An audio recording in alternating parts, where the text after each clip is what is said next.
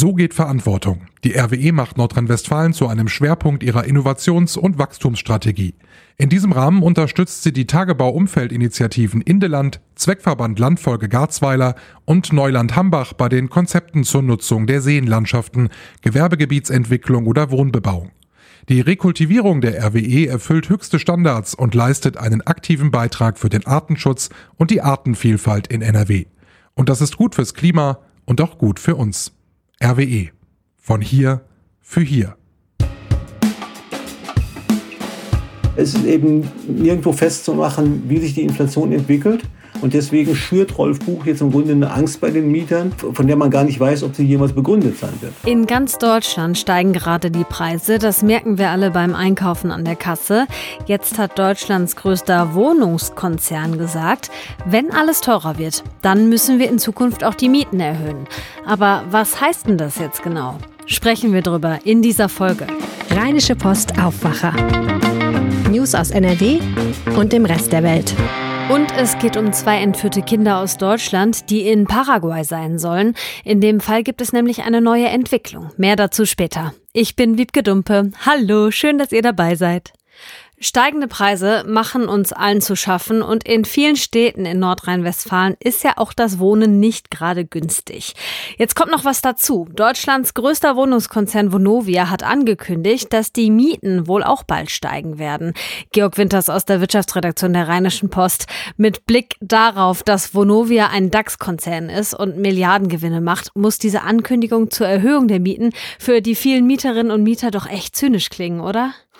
Ja, das mit den, mit den Mieterhöhungen ist so eine Sache. Ähm, auf der einen Seite macht Vonovia natürlich Milliardengewinne und verdient natürlich auch am Geschäft mit den Mietern. Ähm, andererseits ist jemand wie der Vorstandschef Rolf Buch, der diese Aussagen ja gemacht hat im Interview mit dem Handelsblatt, äh, natürlich auch verpflichtet, äh, die Interessen der Aktionäre zu bedienen. Und insofern ist das eigentlich eine ganz logische Konsequenz, dass jemand sagt, wenn die Einnahmen gleich blieben, unsere Kosten aber steigen würden, dann können wir den Laden irgendwann zumachen um das mal ganz vereinfacht auszudrücken, dass es natürlich zynisch klingt, wenn ein Unternehmen Milliarden äh, verdient und andere nicht wissen, wie sie von einem Tag in den anderen kommen sollen. Äh, insoweit ist der Begriff zynisch wahrscheinlich sogar richtig, ja. Mhm. Das heißt, wie genau begründet Vonovia die Erhöhung? Einfach dadurch, dass alles teurer wird? Also der Rolf Buch hat klar gesagt, äh, nach dem Motto, ein Geschäftsmodell, bei dem der Umsatz jetzt stabil bleibt und die Kosten mit der Inflation steigen, ist endlich. Heißt also nach dem Motto, irgendwann sind wir dann am Ende, weil wir nur noch Kosten haben, aber zu wenig Umsatz.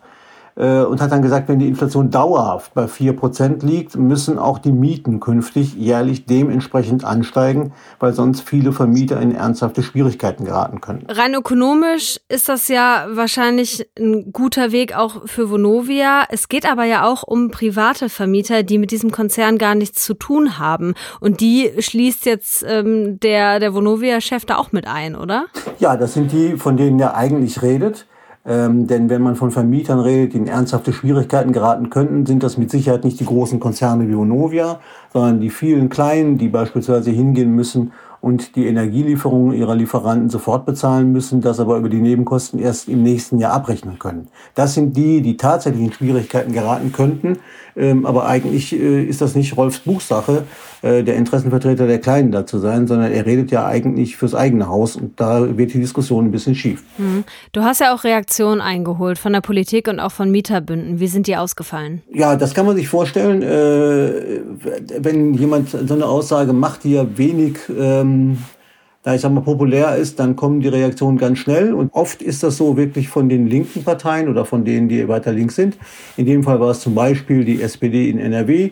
Der stellvertretende Fraktionsvize Christian Dahm hat diese Ankündigung von einem Buch als schäbig und geschmacklos bezeichnet und natürlich auch mit den Milliardengewinnen äh, argumentiert. Die Grünen in Berlin haben gesprochen von einem Schlag ins Gesicht der Mieter. Auch da ist natürlich immer der Verweis auf die hohen Gewinne von ähm, Vonovia mit im Spiel und ähm, der Deutsche Mieterbund hat dann gesagt, äh, wenn Mieterinnen und Mieter für den eingebrochenen Aktienkurs bei Vonovia und für höhere Zinsen am Kapitalmarkt herhalten müssten, dann zeige das, dass die Geschäftsmodelle unsozial und spekulativ seien. Das ist ein bisschen, finde ich, übers Ziel hinausgeschossen. aber es hat, ist auch ein Teil der Wahrheit am Ende des Tages. Lass uns das mal versuchen, so ein bisschen in die Perspektive zu kriegen, was das genau heißt, also so eine Einordnung dazu. Ähm, du hast gerade gesagt, es ist noch ein bisschen abstrakt, es geht um Vorankündigung, falls die Inflationsrate hoch bleibt. Ist das jetzt erstmal nur eine Warnung oder müssen Mieterinnen und Mieter von Vonovia Wohnungen jetzt wirklich ganz konkret damit rechnen, dass alles teurer wird? Ja, dazu gibt es zwei Dinge. Zum einen äh, ist das gar nicht aktuell, weil es geht gar nicht aktuell um Mieterhöhungen. Die hat Rolf Buch noch gar nicht angekündigt. Ähm, er hat das in dem Interview auf die Frage gesagt, worauf sich die Vonovia-Mieter einstellen müssten. Ja, das ist richtig. Ähm, aber wir haben keine Inflation derzeit, die dauerhaft bei 4% liegt. Wir haben sie im Moment bei ungefähr 8% zuletzt, glaube ich. Aber das ist ja nicht sicher, dass das dauerhaft so bleibt. Insofern ist die, der Versuch, über dauerhafte Inflationsraten zu reden, eigentlich eine Spekulation. Und das ist eigentlich nicht geeignet für eine sachliche Diskussion, finde ich. Das ist das Problem, was Rolf Buch da unnötigerweise heraufbeschworen hat. Und wir reden darüber, dass eine Inflation dauerhaft hoch sein könnte. Aber wir wissen nicht, wie hoch sie sein kann. Und wenn Rolf Buch sagt nach dem Motto, dann müssten die Mieten auch künftig jährlich um vier Prozent steigen, ähm, dann hat das sogar gesetzliche Schranken. Äh, bei 4% wäre es noch nicht das Problem, aber wenn wir zum Beispiel die aktuelle Inflationsrate nehmen von 8% und äh, würden dann davon ausgehen, dass Mieten künftig auch um 8% pro Jahr steigen würden, dann wäre das gesetzlich gar nicht möglich nach den derzeitigen Regeln, weil eine Miete innerhalb von drei Jahren gar nicht mehr äh, als 20% zum Beispiel steigen darf. Das ist eine sogenannte Kappungsgrenze, die das verbietet. Und dann gibt es noch Regionen, in denen dürfen die Mieten noch in weitaus weniger starkem Ausmaß steigen. Also Steigerungen im äh, Ausmaß der derzeitigen Inflationsraten sind auch gesetzlich gar nicht möglich. Da müsste der Gesetzgeber erstmal ran. Und insofern ist das, was Rolf Buch jetzt getan hat, in hohem Maße spekulativ, ähm, auch wenn man es natürlich aus Sicht eines börsennotierten Unternehmens verstehen kann. Aber ist diese Diskussion dann jetzt nicht irgendwie heiße Luft? Heiße Luft ist es insofern natürlich nicht, weil wir natürlich eine hohe Inflation haben. Die Diskussion wird ja geführt und die Diskussion ist ähm, auch umso intensiver, weil die Kosten für Mieter auch immer höher steigen. Und wenn man sich überlegt, dass Mieter beispielsweise im kommenden Jahr in vielen Fällen, wenn dann die Nebenkostenabrechnung kommt, ähm, dann möglicherweise umgerechnet zwei Monatsmieten zusätzlich auf den Tisch legen müssen, dann ist das natürlich nicht nur heiße Luft. Aber es ist eben nirgendwo festzumachen, wie sich die Inflation entwickelt.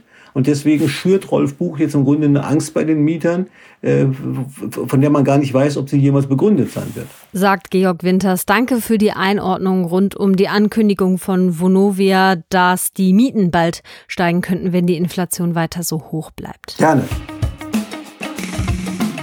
Zwei Erwachsene und zwei Kinder sind in Paraguay und in Deutschland ermitteln die Behörden wegen Kindesentführung. Da habe ich mich direkt gefragt, hä? Wieso das? Was haben die damit zu tun? Die Antwort ist, die zwei Erwachsenen haben diese Kinder mit jeweils einem anderen Elternteil und diese Elternteile, die sitzen hier in Deutschland und warten auf ein Lebenszeichen der Kinder. Schon seit Monaten berichten wir bei der Rheinischen Post über diese Geschichte, die echt den Anschein hat, als wäre sie mehr ein Krimi als eine wahre Story. Christian Schwertfeger, Chefreporter bei der Rheinischen Post. Bevor wir zu den aktuellen Entwicklungen in diesem Fall kommen, fass ihn doch bitte noch mal kurz zusammen. Hallo, ja, du sagst es, äh, es ist wirklich ein Krimi, dieser Fall. Leider ist es aber nicht Fernsehen oder Fiktion, sondern bittere Realität. Also kurz der Fall mal äh, zusammengefasst. Ende November vergangenen Jahres hat Andreas Egler, also das ist auch noch ein ehemaliger Fußballprofi, er hat unter anderem für die deutsche U20 Fußballnationalmannschaft gespielt, seine leibliche Tochter, zehn Jahre alt, äh, mit nach Paraguay genommen, ohne dafür das Einverständnis seiner leiblichen Mutter äh, zu haben, die in Essen wohnt. Diese Familie, auch äh, die Mutter, ist jetzt keine sehr unbekannte Familie, zumindest in Essen nicht. Ihr Vater ist auch der frühere Oberbürgermeister der Stadt Essen gewesen. Ekler ist aber nicht nur alleine äh, mit seiner leiblichen Tochter nach Paraguay ausgewandert, sondern gemeinsam mit seiner neuen Frau, die wiederum ihre eigene Tochter auch mit nach Südamerika genommen hat. Und auch in dem Fall ist die Tochter der Frau gegen den Willen des leiblichen Vaters mitgenommen worden. Und warum haben die das gemacht? Es wird stark vermutet, äh, dass sie wegen der hiesigen Corona-Politik nach Südamerika ausgewandert sind. Paraguay gilt in der Szene, ich sage jetzt mal der Querdenker, als eine Art Rückzugsort äh, für deutsche äh, Corona-Leugner, Corona-Skeptiker, die hier nicht mehr zurechtkommen und äh, die Zeit, bis diese Pandemie vorbei ist, dort verbringen äh, zu wollen. Dort gibt es auch ein Dorf, äh, wo die Deutschen dann untergekommen sind und dort äh, können oder sollen sich auch Ekler, seine Frau und die beiden Kinder aufhalten. Ja, für die hier gebliebenen Eltern ist das natürlich Elternteile entsetzlich. Sie suchen jetzt schon seit November nach ihren Kindern. Die Essenerin ist sogar nach Paraguay gereist, um vor Ort die Behörden jetzt bei der Suche ihrer Kinder zu unterstützen, die jetzt auch äh, ziemlich intensiviert wird. Jetzt gibt es ja eine aktuelle Entwicklung in dem Fall, eine Videobotschaft aus Paraguay. Ja, und zwar melden sich jetzt die Gesuchten zu Wort. Das ist ungefähr ein, ein äh, zweiminütiges äh, Video, äh, das sie in den sozialen Netzwerken, unter anderem auch bei Telegram, äh, gepostet haben. Das liegt auch den deutschen Behörden vor, also die in dem Fall ermitteln. Das sind dann die Staatsanwaltschaft Essen zum Beispiel, natürlich auch Interpol mit dem internationalen Fahndungsaufruf und auch die Polizei hier. Also in diesem Video äh, sieht man halt Andreas Ekler mit seiner neuen Lebensgefährtin und den beiden Kindern. Sie sagen, es geht ihnen gut und man soll sie mehr oder weniger in Ruhe lassen. Sie seien keine Kriminellen. Die Kinder äußern sich äh, in diesem Video auch und sagen, lasst uns bitte hier in Ruhe, wir fühlen uns hier wohl. Inwieweit äh, das wirklich die Meinung der Kinder ist, kann man nicht beurteilen mit diesem Video versuchen sie jedenfalls, oder das ist ein, meiner Meinung nach ein vergeblicher Versuch, dass die Suche nach ihnen abgebrochen wird. Und wie haben die Eltern hier in Deutschland auf das Video reagiert? Es ist ein erstes Lebenszeichen ihrer Kinder äh, seit Monaten. Der Vater des elfjährigen Mädchen, das die Mutter äh, mitgenommen hat, ähm, hat noch vor wenigen Tagen gesagt, dass er bis dahin nicht mal einen Brief, nicht ein Bild, nichts an Lebenszeichen äh, seiner Tochter bis dahin bekommen hat. Insofern dürften beide Seiten sehr, sehr emotional auf dieses Video reagiert haben. Zeigt es natürlich in erster Linie vor allen Dingen auch den Eltern, meine Kinder sind da, vielleicht, es geht in den Umständen entsprechend vielleicht gut. Nichtsdestotrotz werden sie sich natürlich nicht davon beeinflussen lassen und die Suche jetzt abbrechen. Im Gegenteil, sie werden die Suche jetzt wahrscheinlich noch weiter intensivieren und die Ermittlungen laufen ja auch auf Hochtouren. Also ich hatte eben schon kurz erwähnt, dass Interpol äh, einen internationalen Fahndungsaufruf äh, gestartet hat. Die deutsche Botschaft in Paraguay ist involviert. Es gab jetzt auch schon einen ersten Zugriff. Äh, ein 35-Jähriger der eventuell mit dem deutschen Paar unten in Paraguay Kontakt hatte, ihnen sogar vielleicht geholfen hat, äh, wurde festgenommen. Äh, daher hoffen sich die Ermittler jetzt weitere Informationen zu bekommen. Und es ist davon auszugehen, dass Andreas Ekler und seine Frau und die Kinder bald von den Behörden in Paraguay gefunden werden und die beiden Kinder dann wieder nach Deutschland gebracht werden. Das ist schon eine echt heftige Story. Danke, Christian, für das Update in dem Fall. Alle weiteren Entwicklungen lest ihr natürlich bei RP Online.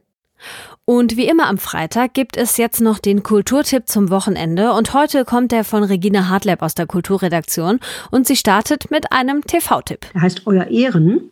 Im Mittelpunkt spielt Sebastian Koch den Richter Michael Jacobi. Dessen Sohn begeht eines Tages einen Unfall mit Fahrerflucht und überfährt dabei den Sohn eines serbischen Clanchefs, und genau diesen Clanchef hat Jacobi selbst vor Jahren ins Gefängnis gebracht. Klar, dass der Clan äh, auf Rache sind und auch relativ schnell Jacobi und seinem Sohn auf die Schliche kommt. Um den jetzt vor Selbstjustiz äh, zu beschützen und auch sich selbst, ähm, überschreitet Jacobi im Laufe der Zeit eine Grenze nach der anderen und es entspinnt sich ein kriminelles Netz, aus Lügen und äh, Dramen an Spannung kaum zu überbieten. Tolle Schauspieler, unter anderem auch Tobias Moretti dabei. Unbedingt empfehlenswert in der ARD-Mediathek. Zweite Empfehlung wäre ein Kochbuch. Und zwar für all diejenigen, die die Romane von Kirsten Boje Sommerbü mögen. Dazu gibt es jetzt ein passendes Buch. Das heißt Sehnsucht nach Sommerbü. So schmeckt Familie. Dort sind alle Rezepte aufgeführt, die auch in den Büchern vorkommen. Und wer gerne kocht und Lust darauf hat, sollte das mal ausprobieren. Zum Abschluss noch ein kleines Live-Event. Und zwar gibt es auf der Theaterbühne Krefeld-Mönchengladbach nach zwei Jahren Pandemiepause endlich die Zauberflöte zu sehen. Ich wünsche viel Spaß. Ein schönes Wochenende. Danke, Regina. Die kompletten Tipps gibt's zum Nachlesen auf RP Online. Den Link packe ich euch wie auch die anderen Links zum Nachlesen in die Show Notes. Und das hier könnt ihr heute auch noch im Blick behalten. Heute geht das Treffen der Länderchefinnen und Länderchefs zu Ende. Hauptthema waren unter anderem der Ukraine-Krieg, die Energieversorgung in Deutschland und Corona. Weil Experten davon ausgehen, dass sich im Herbst wieder mehr infizieren, fordern die Länder, dass der Bund sich im Sommer auf eine möglicherweise schärfere Corona-Lage vorbereitet. Der Bundestag verabschiedet heute die Finanzpläne für dieses Jahr. Im Bundeshaushalt 2022 sind unter anderem die Rentenanpassung drin und auch die 100 Milliarden extra für die Ausstattung der Bundeswehr. Vor genau 100 Tagen haben russische Truppen die Ukraine angegriffen. Laut dem ukrainischen Präsidenten Zelensky kontrolliert Russland derzeit etwa 20 Prozent des Landes. Vor allem im Osten des Landes wird gekämpft. Da liegen auch die Gebiete Luhansk und Donetsk. Putins Ziel ist es, sie einzunehmen. Am Nürburgring in der Eifel wird ab heute wieder gefeiert. Nach zwei Jahren Corona-Pause findet da das Festival Rock am Ring wieder statt. Auf der Bühne stehen Bands wie Green Day, Bullet for My Valentine und auch die Beatsteaks. Rock am Ring ist komplett ausverkauft. 90.000 Fans werden dabei sein. Und hier kommt noch euer Wochenendewetter. Der Tag heute wird wieder wärmer, bis zu 26 Grad sind drin. Allerdings wird er auch was nasser. Erst über der Eifel und später kommen dann überall Schauer runter. Vor allem im Süden von NRW können die heftig sein und auch Gewitter sind möglich. Samstag und Sonntag werden dann so ähnlich, wechselnd bis stark bewölkt und immer wieder mit starkem Regen und Gewitter.